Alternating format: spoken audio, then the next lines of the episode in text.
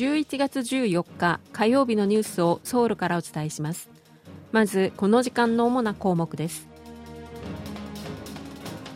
韓国と国連軍司令部に参加する17カ国が揃って参加する初めての会合がソウルで開かれました。ヒョンデ自動車は韓国初の EV 電気自動車専用の工場建設に着手しました。ユン・ソンニョル大統領は ICC 国際刑事裁判所の所長と面会し正義の実現と国際平和の維持のため ICC と協力する姿勢を示しました。今日はこうしたニュースを中心にお伝えします。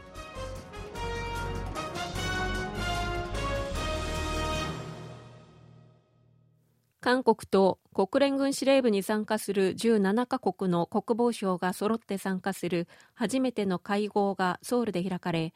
韓半島での戦争抑止に向けて韓国と加盟各国が結束する姿勢を示すものとなりました。会合には韓国のシン・ウォンシク国防部長官をはじめアメリカのオースティン国防長官それにイギリス、タイ、カナダ、オーストラリアなど合わせて17の参加国の代表が出席しました。今回の会合は1953年の休戦から70年になるのに合わせて開かれたものです。会議では新長官がまず国連軍司令部は自由民主主義法治など人類の普遍的な価値を目指す国際連帯の模範的な事例で北韓による軍事挑発に対する強力な抑止力の象徴だと述べました。一方オースティン長官は北韓の核やミサイルの開発について韓国やアメリカだけでなく地域の同盟国やパートナー国を危険にさらすものと指摘し今回の会合は平和と安全を守るために結束する強いメッセージになると述べました。今回の会合について北韓は13日。新たな侵略戦争を挑発しようとする試みと反発し国連軍司令部の解体を求めています。ヒョンデ自動車は13日韓国初の EV 電気自動車専用工場の建設に着手しました。ヒョンデ自動車が工場を建設するのは韓国南部のウルサンで韓国での工場新設は29年ぶりとなります。また事業費は2兆ウォンで2025年に完成し2026年1月から生産を開始する予定です。年間生産能力は20万台で最初のモデルは高級車ブランドジェネシスの SUV スポーツ多目的車の EV になるということです。ヒョンデ自動車はこの新工場を電動化戦略の重要な拠点と位置づけ国内外の市場に向けた戦略を展開するとしています。ヒョンデの新工場が EV をめぐる韓国の競争力向上につながるのか注目されます。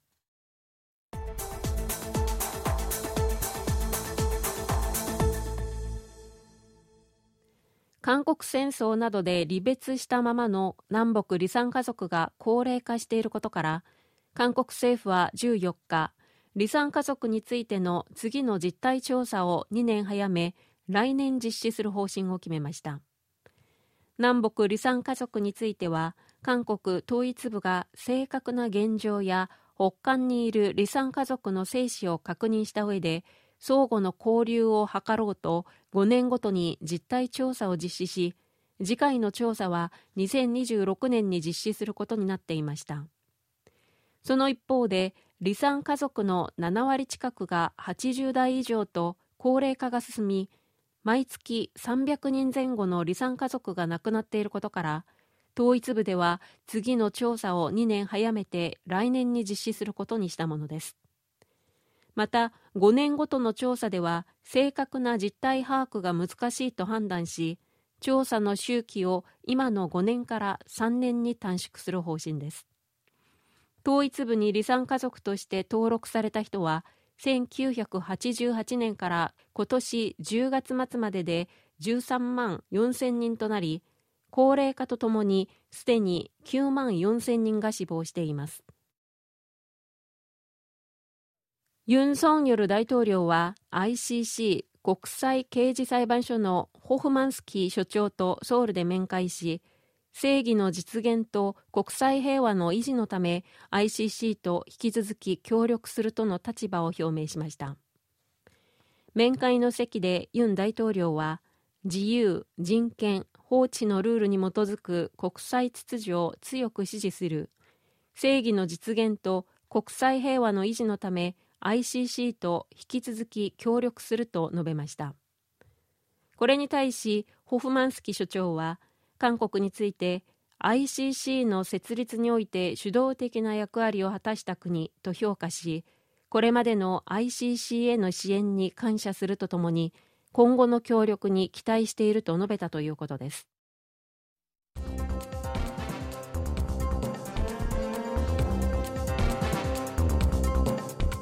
こちらは韓国ソウルからお送りしているラジオ国際放送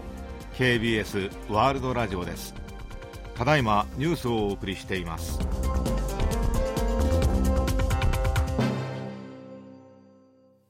労働組合の2大全国組織の一つ韓国労総韓国労働組合総連盟は13日労使と政府との間の対話を図る大統領直属の経済社会労働委員会に復帰することを明らかにしました。韓国労総は今年6月チョンラ南道クワンヤンの製鉄所前で座り込みをしていた傘下の組合幹部を警察が立ち退きをさせたことに反発し経済社会労働委員会への参加を取りやめていておよそ5ヶ月ぶりの復帰となります。韓国労総は経済社会労働委員会に参加する唯一の労働団体で週休2日制や週52時間労働制など大きな懸案に対し労働側の意見を反映させてきましたが今年6月以降は労使制の対話が閉ざされていました。一方もう一つの全国組織民主労総全国民主労働組合総連盟は1999年に労使制委員会を脱退し労使と政府との対話に参加していません。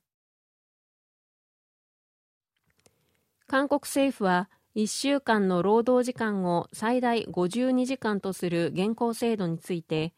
一部の業種と職種に限って繁忙期に労働時間を増やすなどの見直しを進める方針を明らかにしました。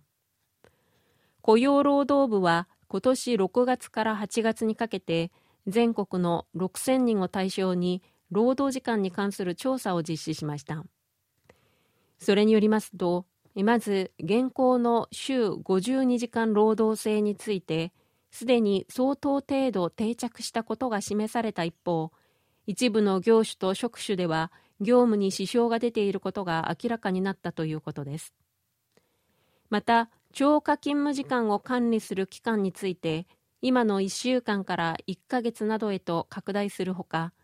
労働時間を繁忙期に延長したり換算期に短縮したりして超過勤務時間を週平均12時間以下とする方策に対し同意するが同意しないを10ポイント以上上回ったということです。こうした見直しが必要な業種としては製造業。職種としては設置装備生産職が最も多くなっています。さらに週の労働時間の上限については週60時間とする回答が7割を超えたということです。こうした調査結果を踏まえて雇用労働部では製造業や生産職などに限定して労働時間の上限を週60時間に緩和する案などを軸に検討するものとみられます。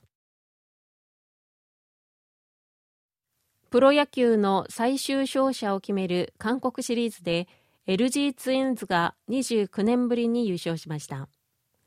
この韓国シリーズは先に4勝したチームが韓国野球の年間最終勝者となるもので第5戦が13日ソウルのチャムシル球場で開かれました。この試合では LG ツインズが KT ウィズに6対2で勝ち対戦成績を4勝1敗とし29年ぶり3度目の優勝を決めました以上、チョンジョンリンがお伝えしました。